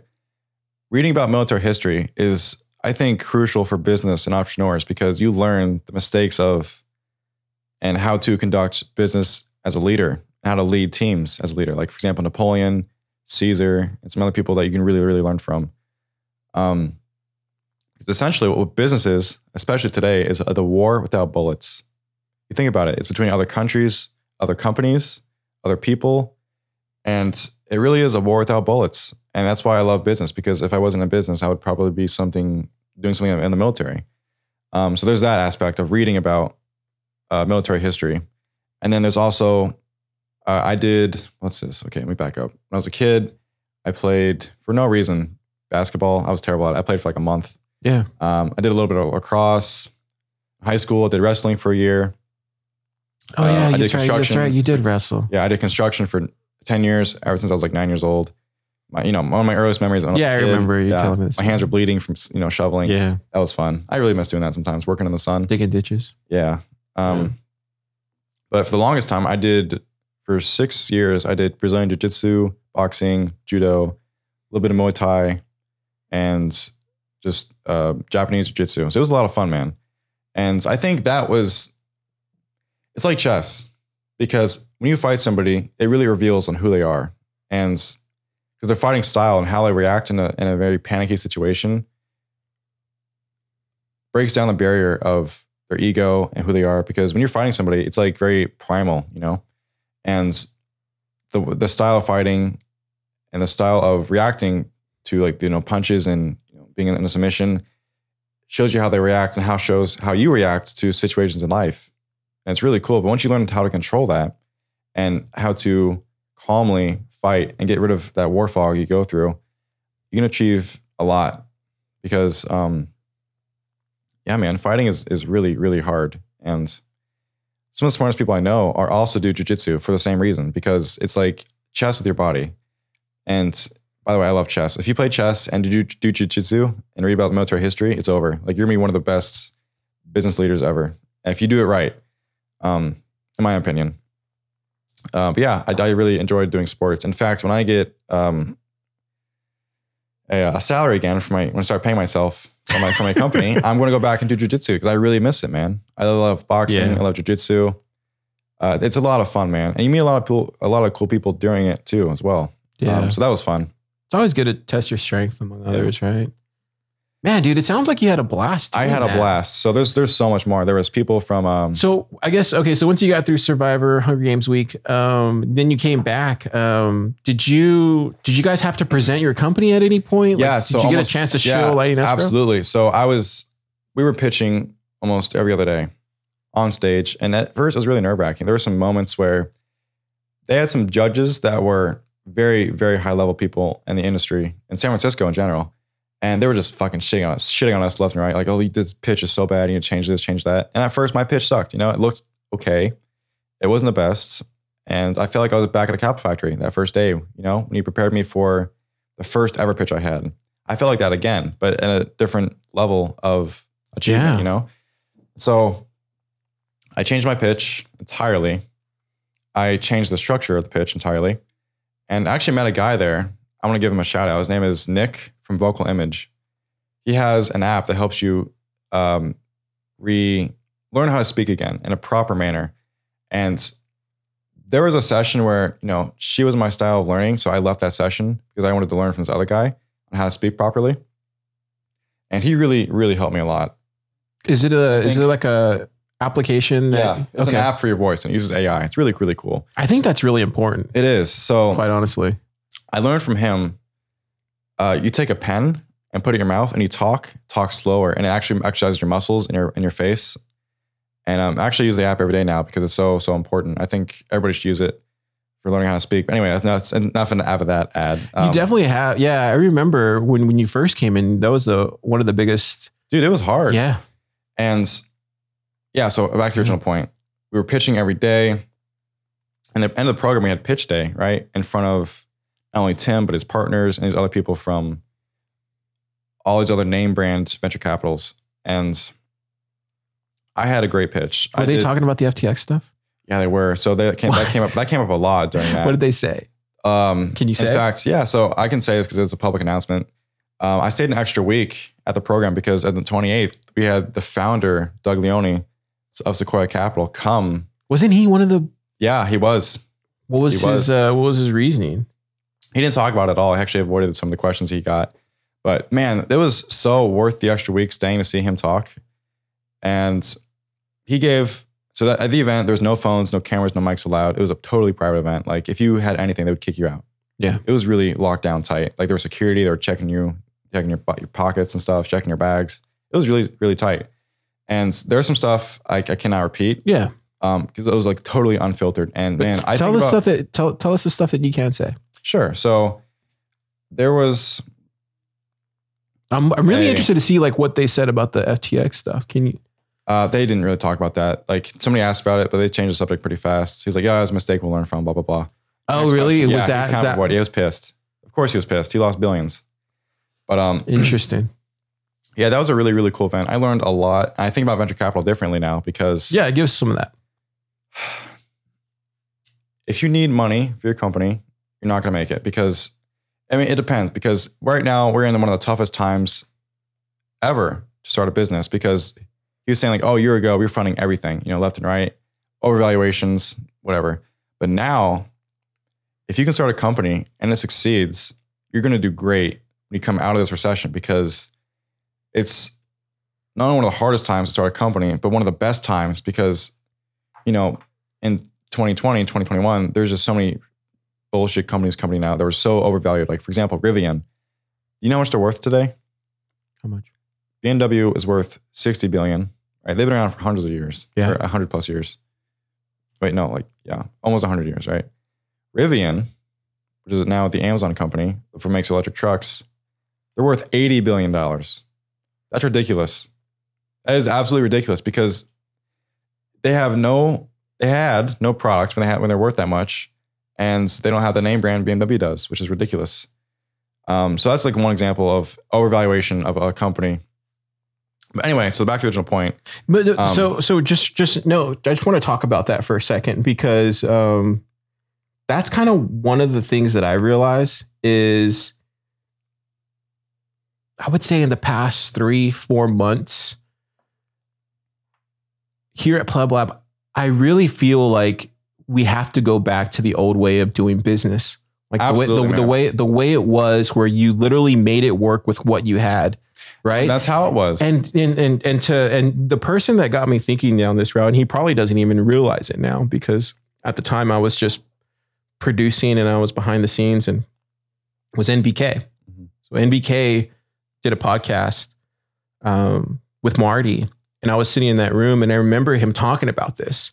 And this was probably back in like March or April, and I remember that when I came out of that pod, I remember thinking like that just like hit home with me about how if you can't make your company um, work with the capital that you already have, then it's probably not worth Mhm. you know keep keep running with it. You know what I mean? Like it's probably not better. It's not probably not good just to chase it. And I don't remember exactly what he said, but I remember that having a big impact on me. So one of the things I've always said was like, we need revenue. We need to make it work with what we have and what little we have, and then we need to show growth. And and that for me is like the is what makes me like really hard in these days. Yeah. And it's funny that uh, that they were saying that because I've been feeling like that for about four months already. Mhm. One of the biggest things I learned too is that, oh man, I'm so glad I didn't raise a pre seed. Oh my gosh, it's the best thing that ever happened to me Why? because, well, two things. So, one, had I raised a pre seed, separate story, I would be in a lot of legal shit right now because of what happens with the, uh, you know, Yeah, yeah. um, but now, I would I would honestly suggest for companies listening to this podcast right now, Startups, yeah, for Entrepreneurs, startups, entrepreneurs, Bitcoiners, plebs. don't raise a pre-seed for as long as possible. But when you do, have a have a working product and raise a seed round amount for your pre-seed. Because I got there, I was presenting, and I was raising half what I'm raising now because I got there and people were presenting how much they're raising. And mind you, these some of these companies were uh, I'm sorry, but some of these companies were absolute shit, right? The ones that you were that you were. yeah, there was like a couple companies I was like, oh come on, it's like so stupid. And they they, they pay to go to this program, so like I get it. They're there to learn. Um, yeah, it's just Keyan waving. yeah. um, Mr. Stacker. Stacker news, dude. There's a Yeah. so we went to. I don't want to change the subject because Yeah. it sounds really important. Um. Anyway, yeah, yeah. Keep going. We'll talk about So- it next time. Where was I at? Oh, you were saying that like most of these companies that were there didn't have yeah, so I actual realized, product. I realized dude, I, I need to raise so much more because these companies, which were ab- some, there's a couple that are just absolute dog shit, right? I'm not gonna say who, but I need to raise more because like compared to these guys, I have a great product, and Tim knows, and he's told me I have a great product, right? So I'm like, well, fuck that, I'm gonna raise double. I'm raising now. Um, and so there was a there was a part where I was meeting one of the partners there, and they're like, "How much raising?" I was like, "Uh, uh this amount." In my head, I was gonna say that. I was like, "Fuck," I want to say double it, and they didn't blink an eye. They're okay, it's cool. Wrote Dude, down. and, and this is where I think I think Bitcoiners, especially Bitcoin builders, we're just built a little different, man. Yeah. It's because we realize that there has to be a foundation, there has to be proof of work and what you're doing, and it requires like, dude, you know how it is. Like, you're gonna you're gonna run with like zero capital when you start any type of Bitcoin venture. Most more than likely, it's gonna be open source, so you have to figure out different ways. You got to get really creative, really fast. If you can't make it work with zero dollars, it cannot work with a million dollars. Yeah. It's just it's just true because all money does, it expunges pre-existing problems and solutions in your business, right? So if this co-founder issue is happening at zero dollars, once you hit a million dollars, It's gonna be exacerbated. it's gonna be a fucking disaster, right? yeah. So have it work at a zero dollars. And if, once you have a solid foundation for everything, okay, 90% of stuff, because you know, money does solve a lot of problems, right? Let's be honest. Yeah, but But- I, to, to Kyle's credit, he's always said it from the very beginning. And this is where I, I, I disagreed with him for so long about it. But it's really true. Like, if you can't solve problems without money, or if you can't solve problems without money, then they're probably problems not worth solving. Exactly. Right. So, and, and to his credit, he's been right about that. We've been able to solve a lot of problems without money. hmm I know, man. You guys have only done what you currently have with Pleb Lab with not even that much money at all, dude. I was surprised when you told me yesterday. I was like, pennies, man. it? This is pennies. I know, pennies, dude. Pennies on the dollar. But the the amount of capital to money ratio, I'm sorry, the amount of work you've done to the ratio of money you've raised so far is as insane. I was so surprised. I was like, what? Are you serious? And it's just blows our minds. Blows our minds. It's a lot of Um, hard work, man. But it's a- yeah. a lot of people contributing, though, right? There's a lot Yeah, of man. we've had a lot of help. Um, Um, but that's that's how it works in Bitcoin. You have to rely on your community when you're building something. This is why I believe like people need help. Come to Pleb Lab. We want to help people because it's the truth, dude. Oh man. All boats rise, man. Let me wrap up this Draper U talk a little bit, but then I'll, and then I'll talk about like coming back. So Yeah, So I learned a lot about how venture capital really works on the like what no one talks about. the token side. Uh, oh god, dude, there's so many fucking. I met. Did they bring I met the, the, found, I met the founders of Cosmos. Oh my god, dude, They were I- there, Dude, they were there. Oh man, I dude. met. those guys have been. I met the founders of like those guys have been slinging Cosmos for like four years. God, dude. I'm was- surprised they're not millionaires at this point. No, dude, it was like there was other. I went to some events outside of the Draper U thing because there's like it was like SF Tech Week, and I met so many just shit coinery companies like oh we have a blockchain for like Filecoin. I'm like what the fuck is Filecoin? IPFS What is, like, trying to do oh, God, just so many- need coin so much bullshit, man. Um, So much bullshit, and I, I realized yeah. you guys really taught me like man like why not just have Bitcoin? I, I asked these people I'm like why not build some Bitcoin? Like oh because this is that. Um, Just because they can't secure the bag. they can't secure the bag, man. It's it's it's a really a shame. This is that. This is why. Like this is why. But you know, honestly, it's not even the VC's fault either, right? yeah, Because they're incentivized to get these tokens. but it is VC's fault. They but no, no, but, know. but hear this out. They though. know. But, no, but here, yeah, they do know, and that's the game. Because right now you're talking about a, a little significant a time where the SEC is no not calling these tokens securities, so they're able to dump on retail, facil- facilitating through Coinbase. Like this is an actual thing, and everybody knows the game, but no one can talk about it, right?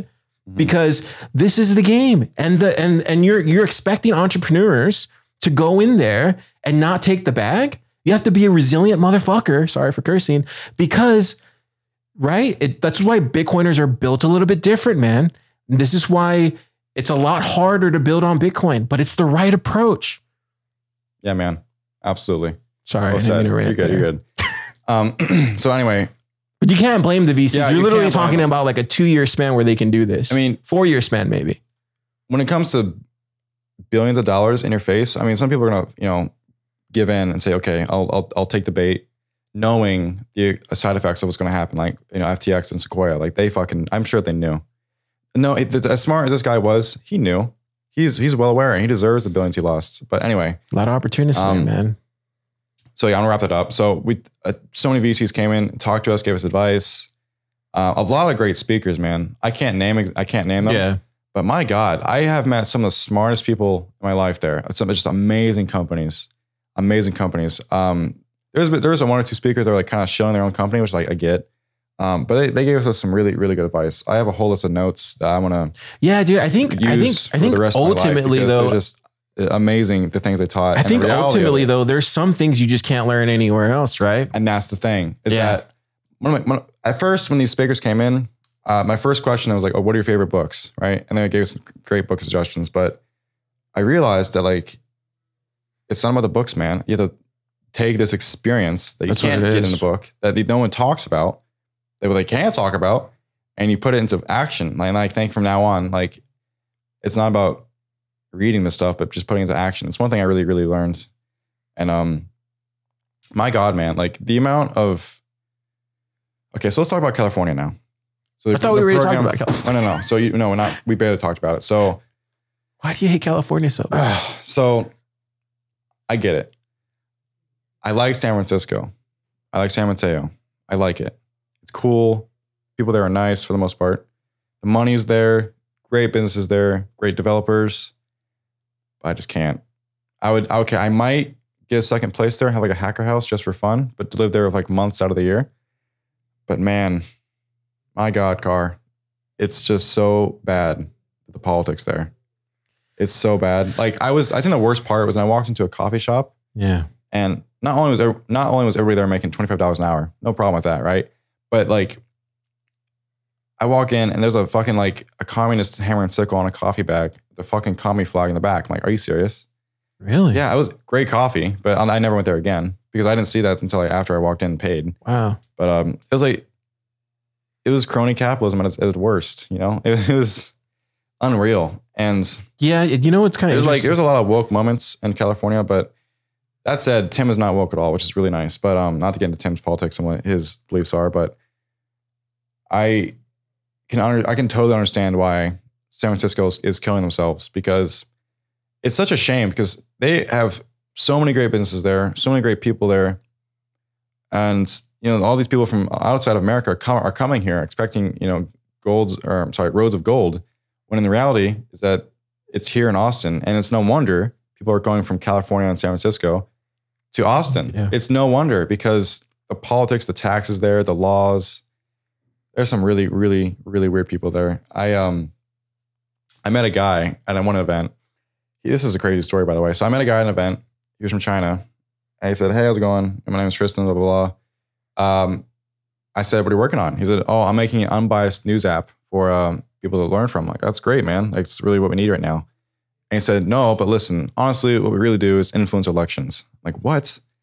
And he, the Democratic Party was funding him to give fake news stories, and he knew this. He didn't care to give that company money to promote fake news to influence elections for the left, which is ridiculous. Like, and the right, you know, and uh, it, that just it really shows you what really goes on in SF. And I that's the thing. He just there's things that he told me which were obvious and like I kind of knew about, but hearing it in person is, is something else, man.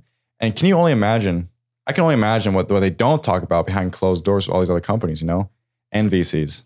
the hard truth is like It was crazy. the hard the hard truth is you have like you know the I, mean I'm not trying to call anybody out that's not No, what I do but like the hard truth is you have like these these nonprofits like the Bill Melinda Gates Fund that like do a lot of funding for you know these media companies. I know Uh, if you that, if you go down the list of like all all, the about that. funding that the Bill Melinda Gates Foundation does, um, they give a, they give millions to a lot of these media publications, and so what that what that does is that that that um, has influence uh, on these media companies. That that also gets them to um, gives them cover for a lot of things they wouldn't necessarily report on Mhm. um, and it's just like a phone call away kind of thing. And unfortunately, like thank God for like Stacker News and you know this pod and like TFTC and like other things like that, where you can actually vote with Sats. By the way, know? I was talking to some guys from uh, Argentina who have Bitcoin companies, or I'm sorry, a Bitcoin company in Argentina, and he's heard of Pleb Lab. Can you believe that? I was like, oh yeah, I'm from Pleb Lab. He's like, no, no way. You guys are hilarious. I'm like, what? he's watched PBS before. Oh wow! This stranger I met just Dude. watched PBS. It's crazy. Um, PBS, man. It, Oh, it always man. surprises me that people watch that. oh man, it's a such a shit show. You should cancel it. no, it's not. It's hilarious. I don't want to keep going. It. But um, so coming back, man, there's I, there's so much in the program I experienced and learned from about. I don't even have. If you had to take time. away, if you had to take away three things, three things, there we go. yeah, There's a there you go. question. What's what's So- what's the three things?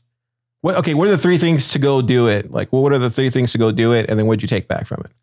The three three main reasons why you should go, and then three main reasons, or three main reasons, or right. three things that you took back. I guess, yeah. um, you know the question. Um, by the way, they interviewed me for the documentary. It was really cool. They asked some really cool questions. It'll be on YouTube. So if you guys are like, I want to get a Yeah. sliver of what I experienced in Draper, uh, the documentary will be uh, on their YouTube channel somewhere. I can probably find it once it's out there. Um, but the three things I Tweet it out. send tweet. but um, repeat the question. What are the three things? What are the three reasons you should Three go to Draper. U? Yeah. The first reason is why not? Okay. Why not experience something drastically different you will never ever experience again? Right. Second, thing. reason. Yeah. Second thing. The second thing is that it will really not shift your mindset about being or what being an entrepreneur means, but it'll sharpen it. It'll really sharpen your mind and make you from you know a softy because I would argue that most people nowadays are soft into like you know a hardcore this is what I'm fucking doing you better do it with me or you're else you're not a part of the team kind of mindset uh, and the third thing is that it was fun it was a lot of fun and you know going back to the oath they do every single morning uh, one of the uh, affirmations of the oath is like mostly fun you know when we say it, we do like do a dance it's kind of ridiculous but um Like at the chicken. Seriously, yeah, no, no, like yeah, kind of like. but uh, you know, I, I forgot to have fun sometimes, you know, and that's what we're here for life. You know, that's what all life is about is having fun and building cool shit. And if you're not having fun, why are you doing it? You? Yeah. So that was one of the biggest thing things for me is that like you know have fun with what you're doing. Um, and the three takeaways I had was you know that was one of them is like have fun with what you're doing. The second is that let me give me a second. Let me think about this. Yeah, because I'm I'm I'm curious to see like obviously you've changed, right? Oh man, Yeah. for sure. You know, we went to go eat um what did we eat last night? Chuy's last night, yeah. And we were talking and I, I could tell that you had changed. Like you just um appear more sharper. I feel like you're a more snappier dresser now. Thank you. Um and then you you brought back the Tom Selleck mat uh. I think another one is learning how to be a good follower makes you a better leader. Interesting. Absolutely. Wow. Because, because Wait, so you're telling me you don't have to lead? no, no, no. So one of the things I had to give up was being the leader all the time because that's usually what I like to do. And I'm I'm better as a leader than a follower. But there are moments where my team and I had like, you know, had a hackathon, stuff like that. I wish I could talk about that. Yeah. Um, that was really fun, by the way. Nice. You had- actually we did some coding? Yeah, I did. Nice. Um, and we built a re- we built a really cool product. It was terrible, but it worked. It was a, oh my god, Ship dude. it. was a shitty Ship it. shitcoin product that it wasn't even anyway. Yeah. So during that hackathon, there was Wait, can you say this stuff? no, I can't, but whatever. Um, I can't get into specifics. Nah, don't get in but, like, trouble, dude. I'm not. I'm not like, like I, I, can Then tell you're, you like gonna what go. I You're gonna go back with your badge and be no, like, no, no, no, Hold on. not good Wait, here. hold on a second. I can talk about. I can talk about it. I can't get specific with it. Yeah. So we had this event, this program uh, activity, and one of my teammates and I got into a heated argument, like the way to approach this and like what the idea is we're gonna pursue. And him and I got so mad at each other. We had to step outside and like cool down. Like one point, he was like yelling at me. I was yelling at him. I was like, "Dude, this is a fucking dumb project." And I was like, I was I was pissed, man, because like we're not gonna win. Of course, it didn't win because like it was a fucked up project. But I learned a lot. Yeah. and I learned that giving up the leadership role and assigning leaders and making your roles clear on who's doing what makes your team so much more effective. Because if everybody's doing everything, it's gonna fail, right? That's I think it's why one of the reasons why we didn't win that competition. But the teams that did win had clear goals. They knew what they were doing. They knew who was doing what, and did it well within a time frame, right? And they worked together really well. So I absolutely think that being a good follower makes you a better leader. Knowing, even if it's the wrong idea, even if it's a terrible idea, doing your job properly and being a good follower is really, really important. And it's changed me as a leader because now I know what not to do as a leader. I know what to do more as a leader and how to do it because there's guys in my team. Mhm. One guy, his name is Stefano. He's really, really smart guy. He has led teams of 200 plus people, right? And I would argue he's more qualified than me to be a leader because he was a bit older, very smart guy, very, very nice guy. And he sat down with me and he told me, Hey, Tristan, listen, you don't always have to be the leadership. You don't always have to be the leader in every situation. And at first, I brushed him off like, like whatever, right? But then I thought about it and I meditated about what he talked about. And I was like, man, he's right, you know, because if you can let go and just accept the fact that, like, okay, even if, like I said earlier, um, then it's okay. And yeah, that's ultimate. I'm gonna start going in loops about that idea, but that's one of the biggest takeaways is being a good follower to be a better leader. That was absolutely one of the best things. Uh, this is number two, number one.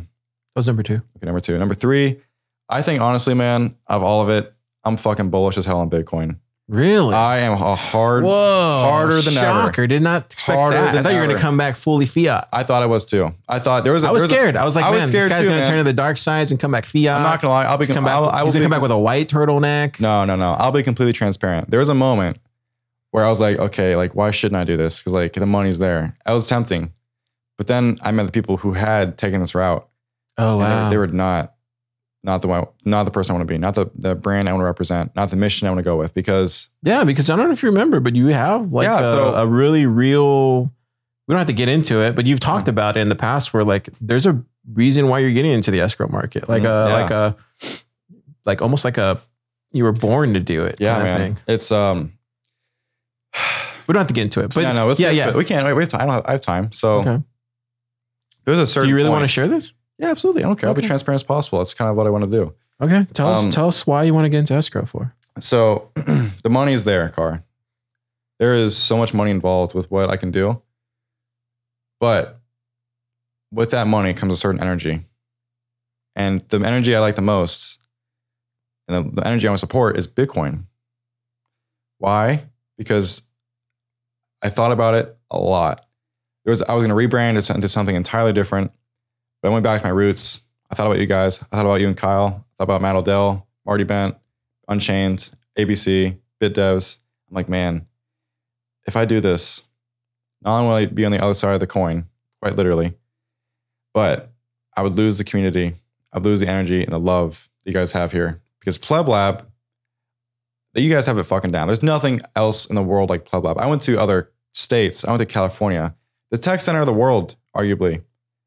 They don't have what we have here. Seriously, man. Like Pleb Lab is truly something special. And like Pleb Lab aside, like Bitcoin community is really, really tight knit. They're a bit cultish, they're a bit crazy sometimes, but they're right, you know?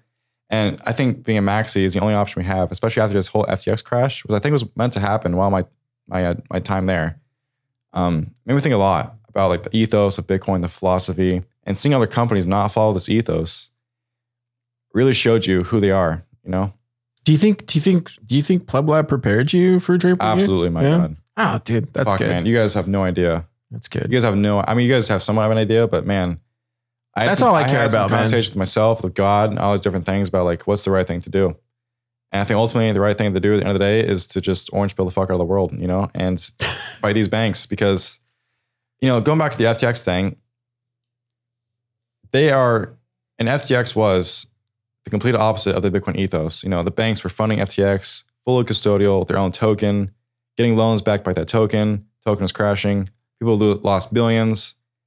People lost their energy with that money they lost. And with Bitcoin and non-custodial solutions, no KYC, you don't lose your time and energy with the, the companies like that because it won't happen.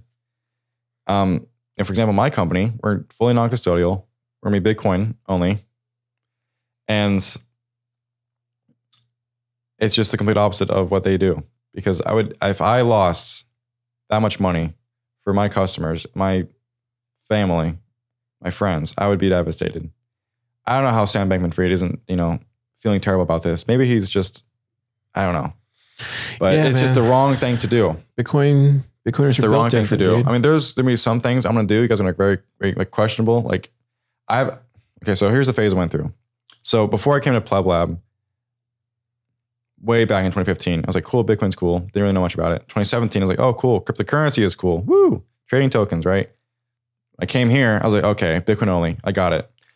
When we went to Draper University, I was like, okay, Bitcoin was obviously the answer, right? But this, this, this, and this is okay, right? It's pretty, not gonna lie, it's pretty interesting, right? Um, then I went through the program at more and I was like, okay, this is why Bitcoin is here because of this, this, and that. And I came back here bullish more than ever.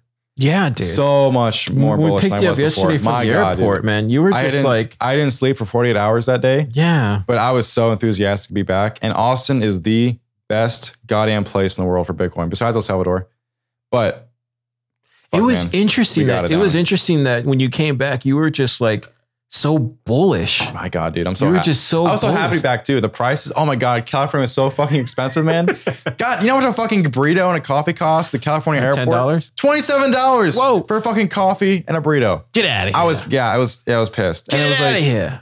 it was so shitty too. And the worst part is that when you go to a coffee shop in San Francisco, the default choice of milk is oat milk. Ugh. They're like, do you want normal or whole milk? I'm like, I'm sorry. So you can say that again? They're like, do you want oat milk or whole milk? I'm like, obviously a whole milk. And like, They won't let oh my god! And the grocery store across the street next to the university didn't have any fucking beef. No Oh, beef. I you was eating pissed. soy They had the so whole much time? tofu, but no. I like I had to go eat out to have a steak. It was terrible. Wow, dude. I was pissed, man.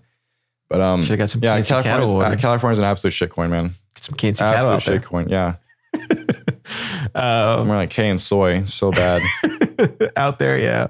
What was I gonna say? Um, dude, it's good to have you back, man. Man, dude, I'm the so vibe, happy back. Vibe is really high here in the lab today because like you I came am- back yesterday. We were all pumped to hear you. Mhm. You, you get in the chat and you were saying we're coming back, dude. It's vibes are back. What do you think? Has anything changed here? Can you tell if anything's changed? Dude, absolutely. It's a lot more comfy here. It's a lot more homey. Really? And like Alex's office looks great. Kyle's office looks like shit. Your office is still a mess. But the actual like workspace itself has really added. Got some new builders. here? Yeah, new builders in here. Marcus is a cool guy. I really want to get close with him. He seems cool. Alex has changed, I can tell.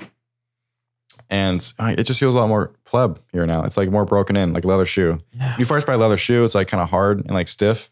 Once you start walking the path more so, it becomes more broken in Yeah. and more flexible. It's just it's just staying the guys- you guys course. have done a great job with It the uh, really, it really Ranger. is. It really is staying the course. Like, yeah. you know, there's something to be said about like sticking to the plan. I always talk about it all the time. Like, quit changing the damn plan, especially Mhm. changing it last minute. It's like, no, we have a plan. Let's stick to it. And it's just like keep going forward, man. One day at a time. Yeah. This is how this how we win. But you got. I, I- let's go back to Pleb Lab for a second because I think, despite Draper being amazing, despite everything I experienced being absolutely amazing, despite Tim being an amazing guy. By the way, Tim Draper is a really, really, really great guy. He's a hardcore Bitcoiner. And sure, he invests into the cryptocurrency stuff because he knows there's quick money there. But there was a moment when him and I were just talking. It's a very private conversation. I can't talk about it. But Yeah. he's a Bitcoiner, man. He really, really believes He gets the it. He gets it. He knows it. Um, that's all that all said. Everything there was great. Loved it. Had a great best time of my life. Pleb Lab has it down. Austin has it down. What do you what do you mean we Has got it it down? down? For the I mean that, listeners like- out there, what do you mean we got it down? the Bitcoin ethos is here in action. Ultimately, that's what it means because there Yeah. it's it's a part of it somewhat, You got to see it to believe it. you have to see it to believe it. Going inside out the bubble for both both worlds, you get to experience both energies of people, ideas. You can see it- the conversations. The, reason- the- conversations are different. The, the reason too, also like you go to Bitcoin Park, it's the same thing. You got to see it to believe it, dude. Come here to- to Pleb Lab, you got to see it to believe it. So I think the worst Yeah. thing I experienced in terms of shitcoinery was I went to LA for a blockchain summit. God, dude. Oh my God, it was terrible. There was so ABC it's like what, 120 people? Yeah, something like that. This entire blockchain conference, mind you, they rented out the entire, what is it, event center? Maybe 300 people, max. 200 maybe. ABC is doing a better job than the tens of thousands, of- tens of thousands of dollars they pour into this LA blockchain summit. And mind you, a ticket was a thousand dollars, but I got mine for free because I'm cool. But And then all the sponsorship too. oh you got my to God, it was so shitty, dude. Like they had a, I think the worst, the moment I realized I fucked up by going here was they had a like a, a cardboard cutout for like pictures and stuff of the fucking Bored Ape Yacht Club thing. It was Yeah. terrible, man. It was honestly just so bad. dude. But the the, the, and the, the, the reason reason there, it, dude, it the felt reason- depressing. dude, the reason there. they do that is because the amount of money that you can make from blockchain sponsorships and blockchain tickets, like you're making, dude, you're making hundreds of thousands of dollars. That's why they do it. It's not. It's not for what you get out of the conference. it was so bad, Car. This blockchain summit was like just so low energy, and the people there, you know, all those YouTubers that like just jerk off themselves and talking about cryptocurrency on camera all day and trading. That was like the epitome of everything there. Like I was, I didn't even talk to anybody there. Like I had like a couple conversations, but man, it was just so shitty. Like the energy there was the complete opposite of Bitcoin. Like, ABC here. So ABC is like beef, high energy, great people. The cryptocurrency conference is like just sleazy, so shitty. And the oh my god, the panelists there had no idea what they were talking about. They were so uninformed on everything, and they completely avoided the fact of FTX, like everything like that. It was just um, it was a shit show, man. Shitcoin shit show. It was terrible. Dang, And can me I mean, there was one- on? there was can one me guy- bullish on Austin yeah, dude, Austin is honestly the best place to be for Bitcoin in the world right now. I mean, there's one panelist there who was trying to really show the audience in Bitcoin and why it's the best. But um, there was a question that somebody asked, like, "What is Web 3? And they just talk for like 30 minutes and trying to describe it. Um, like I get it, like Web 3 is cool and all, but like, there's no need for shitcoinery at all. You don't have to tokenize your fucking dick pictures. Like, come on, dude. There's just no no need. There's no need, and it's just it's just ridiculous. Uh, Tristan, But um, it's good to have you back. yeah, man. that said, man, I love Austin. Good to I'm you more bullish than ever. I am so motivated to get ready to work. And in fact, dude, Topher, you guys have all really changed since I've been here. You've lost weight. Damn. Alex is doing great. Doxed. The members here. But uh, yeah, man, I'm just so happy to be back. I can tell everybody here is, is ready to work because right now in this market, despite it being super shitty, I think right now is one of the best times to build What's that? for the entire Bitcoin Tell them. Why is that? why? Because again, going back to what the, the guy from Sequoia said, if you can build a company right now that makes it in this time period, once the you know next five six years do come around in the golden age of Bitcoin or the orange age, maybe Oh, Yeah, the orange whoa. TM. send tweet. but um, The orange age. I love it. if you can survive now, you're going to thrive later, like you've never seen before. Because these next five years, these next three years, are this is what he was hard. saying, or what? this is what I'm saying. These next three years are going to be hard, right? Regulations, government, the shitcoinery. CBDCs. It's going to happen. Like there's going to be another FTX event. Something, something at that scale is going to happen. Like the, all these cryptocurrency companies are collapsing, like BlockFi, FTX. They're all collapsing.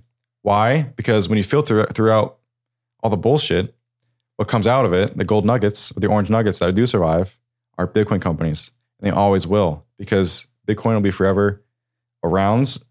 It'll forever work. It can't hack or merge Bitcoin into some other fucking chain like Ethereum did. And the fact is, is that we have the best community and the best people.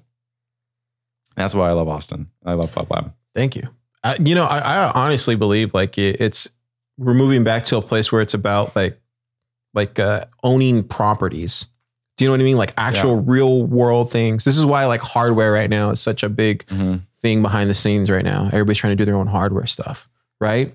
And, like this is where we're this is where we're headed. We're headed back to that original ethos of actually building something Yeah. of greatness. Listen, I'll give them credit. I'll go on the, on the yin and the yang side, right? So the yang is that there are some amazing ideas in shitcoinery, right? But the yang, the yang of that, the other side of the coin is that there's no need to have their own blockchain for this. When, when the reality is you just build that on Bitcoin. Sure, Bitcoin is hard. Bitcoin script is really hard to learn. Lightning is really hard right now. But the way I see it is that we are currently in the 90s boom of, or I'm sorry, pre-boom of, of the dot com, right, for Bitcoin. Because when Netscape released, they didn't have any like NPM libraries, they didn't have any of this stuff. Same with Bitcoin. They didn't have any. Okay, let me back up. so in the 90s, they had JavaScript, HTML, and CSS, right? Nothing fancy, right? And they had things like Netscape, um, I almost said Nostr. What was the music platform called? What back in the nineties? No, uh, Napster. Napster. Yeah. So, but now they've got React frameworks, React JS, React Native, uh, Flutter, Rust, all these great languages and great companies because of that. But right now, we are in the Netscape phase of Bitcoin, where it's like, okay, Bitcoin script doesn't have any libraries, doesn't have any, its own language yet. Uh, there's no like React JS for backend Bitcoin development. Sure. But when the bubble does burst and the future goes on and time goes on, there will be better frameworks, better developing environments, languages, all that stuff, and great companies too. So right now we're in the Netscape phase and we're going to go through all this bullshit, right? It'd probably take another six, five years for all this stuff to you know really filter through. But once it is when it is filtered through, 2026, 25, 27, I think it'll be some of the best years in the world in history because of not only the companies, but the money is coming back to the people. And you take away the energy, because money is energy at the end of the day, right? When you take away the money from the banks, when you take away the energy from the banks back into the hands of the people, it's going to be life, world changing. And in fact, I was at Alex's at my house last night. We were talking, and there's he wrote on my whiteboard one thing, but it really stuck out to me because it was a, a peace sign, a heart, and Bitcoin. I said, "What is that, Alex?" He said, "Oh, that's a kind of thing I made up. It's called Peace, Love, Bitcoin." I was like, "Man, if a war ever breaks out about Bitcoin, that's gonna be a huge thing. It's peace, love, Bitcoin. I can see it on T-shirts, on signs. It is gonna be everywhere." Um, but anyway, back to my original point. Oh man, Bitcoin's great. Community's great. Pleb Lab's great. Austin's amazing. Fuck California. Fuck shitcoinery. It's it's all just fuck Ethereum, dude. Oh my god. It's actually security now, which is uh, Wait, did Vitalik show up to? no hell no. if he did, I was slapped in the face. But uh, no, I'm just kidding. Legally, as a He's joke. like he's like six five, I think. I don't give a fuck. Okay. I don't care how tall he is. What if he knows um, jujitsu too? Uh, I guarantee he does not. The dude plays World of Warcraft. Have you seen the way he dresses, dude? No. Anyway, I'm really happy to be back. Lightning Escrow is going to be an amazing company. We're going to rebrand soon to something else. And Whoa. we're launching in about two months. And um, I guess I'll show a little bit. So for those of you who don't know, you're currently listening, Lightning Escrow is a non-custodial Bitcoin escrow service on the Lightning layer and the base layer as well. So escrow.com, they take about three to five days to process the transaction. The fee is about 3.25% plus other fees can go as high as like 8%. Um, and they're fully custodial and they have KYC. So no one likes that. With our company on the base layer, it took about 10 minutes, Lightning about you know 35 seconds. That's the goal at least. And our process, I'm sorry, our fees are just a flat 1% fee. And then we also have no KYC. And we're non-custodial, which is really cool. And so we have a website for people like you and I and an API for businesses. So in the event you want to actually dispute a fund, I'm sorry, a transaction with your wallet, with a, you know, marketplace like Amazon, you can do that. You get your money back, no problem. So that's what we do. And you know, our plan is to partner with every wallet, every marketplace, every bank possible, so that you have a layer of protection for your Bitcoin in case you get screwed, like a condom. That's it, man. That's the pitch. And they, they love that pitch, man. But um, yeah, man, I'm bullish as fuck. Cheers. I'm so ready to build. Cheers. Oh, I Cheers. miss John. But I'm, I'm ready to build. I'm ready to get launched.